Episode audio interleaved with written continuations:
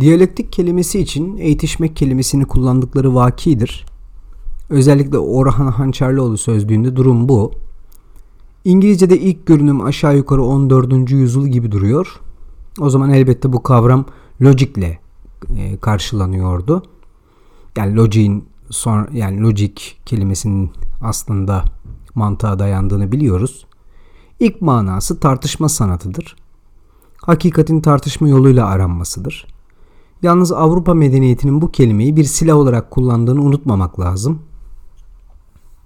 Özellikle Batı felsefe tarihi Sokrates'le birlikte retorik sahasını doldurarak diğer medeniyetleri fosilleştirme harekatında bulunmuştur. Kelimelerin etkili bir silah olduğunu Edward Said'in şarkiyatçılığını biraz karıştırırsanız e, gözlemlersiniz. Özellikle şair, sanatçı, tarihçi ve antropolog takımı Batı dışını en iyi niyetle bir araştırma sahası olarak neredeyse bir laboratuvar olarak görmüştü. Diyalektikte dünyayı belirleme ve tarif etmede Batı'ya efendilik, diğer topluluklara ise köle mesabesinde paye vermiştir. Herhalde meselenin başı Elealı Zenon'du. Aristoteles'in dediği üzere o bu kavramın e, kurucusu sayılır. Ona göre kesin ve zorunlu öncüllerden yola çıkarak yine kesin ve zorunlu öncüllere varmaktansa e, akla yatkın olanın akılla e, akılla insanların kabul ettiği ikna edici görünen e, sonuçlara varmak e, gibi tanımlanabilir. Zaten en tehlikeli tarafı da bu.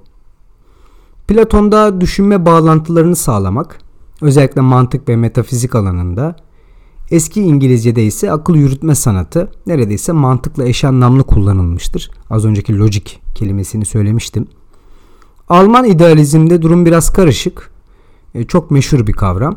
Aslında fazla yorum e, yoracağı için kavram olumsuz manada hakikati çelişkili kılmıştır. Özellikle sanayi inkılabı ve aydınlanma ile birlikte kavram adeta bir mikroba dönüşür. Pusulayı, matbaayı ya da teleskobu bir silah olarak hayal edin mesela. Hegel parçanın bütünle olan ilişkisi olarak görüyor diyalektiği. Üstün hakikat içerisinde yani Geist gereği dünya tarihi karşıtların birliğidir. Engels diyalektik materyalizm kavramını ön plana çıkarır. Ona bir referans yükler. Hegel ise birincil olarak tine mana yükler. İkincil olarak dünyaya mana yüklemiştir. Marx bunu tersine çevirir. Yani işte Hegel'in e, baş aşağı duruyor dediği mesele bu. Yani ben onu ayakları üzerine oturttum e, dediği yer burası. Marx toplumun insanı belirlediğini düşünüyordu çünkü yani kısa e, ve öz izah edersek. Tabiatın diyalektiği yani tabiatın yasası denilen mesele insan düşüncesinin hareketinin yasası. Aynı zamanda dış dünyanın tabiata uygulanışı şeklinde anlayabiliriz diyalektiği. Feuerbach eğer Hegel diyalektiğinden vazgeçilmezse yani nedir o? Dinle mutlak idealizm arasındaki ilişkiyi kastederek söylüyor bunu. O zaman ilahiyatın da sonu gelmeyecek tezini ortaya atar. Hegel'in tüm tarih anlayışı yani diyalektik gelişimi insan tarafından sürekli inşa edilen bir şey. Dolayısıyla diyalektik hakikat karmaşaya sahip insan ve dünya düşüncesinin akılla izah edilmesidir. Tabi Hegel hakikate kapı açtığını iddia ederken aslında onu e, bulandırdığını düşünmüyordu. Fichte'de diyalektiğin bir yöntem olduğunu görüyoruz. Sonlu ile sonsuzu birbirine bağlama yöntemiydi bu. Marx için diyalektik sürekli bir oluş halidir. O hem bir açıklık hem de bir eksikliktir tıpkı insan gibi. Mecburen gelişime tabidir. Hegel için dediğimiz gibi e, tümün hakikatidir ya tümün hakimiyetidir. Almanlar diyalektiği klasik mantıkla karıştırmazlar. Çünkü o ilişkilerin mantığıdır. Zıtlıkların da tabii aynı zamanda. Mesela yönetmen Eisenstein'e sorsak hareketin mantığı falan derdi herhalde. Feuerbach üzerine tezlerde meşhur 11. tezde 1845'te Marx ünlü veciz sözünde ne diyordu? Filozoflar dünyayı yalnızca çeşitli biçimlerde yorumladılar. Lakin asıl olan onu yorum e, onu inşa etmekti. Onu değiştirmekti demişti. Bu işin başında bahsettiğimiz diyalektiği adeta bir isyan aslında.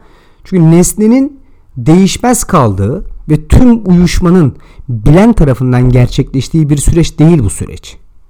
Marx aslında diyor ki hem nesne hem de özne hem bilen hem de bilinen şey karşılıklı bir uyuşma süreci içindedir. Bu süreç ise asla tamamlanmaz bir şey.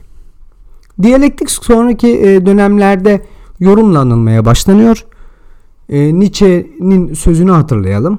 Yani olgular yoktur, yorumlar vardır. Bu müthiş bir batı retoriği eleştirisidir aslında. Hatta sanatı dahi savunamayacak duruma nasıl geldiğimizi falan sorguluyordu. Yani ne demek istiyorum?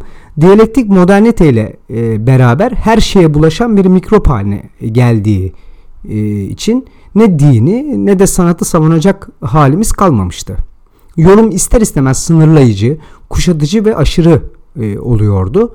Girdiği yeri parçalara ayırıyordu. O artık hazın kaynağıdır. Sanatın, dinin ya da mitin inandırıcı kaynağını kurutmuştur açıkçası. Ama şimdi böyle şeyleri tabi bizim entelektüellerimize anlatmak zor. Diyalektik artık gericidir, ilericidir, boğucudur, saldırgandır. Sinemanın, romanın, müziğin de ötesine geçmiştir. Onları yorumlamak artık neredeyse bir ayet hükmünde. Mesela Tarkovski e, filmleri ya da Bergman filmlerini düşünelim. Diyalektik Yosman'ın elinde oyuncak olur bu filmler.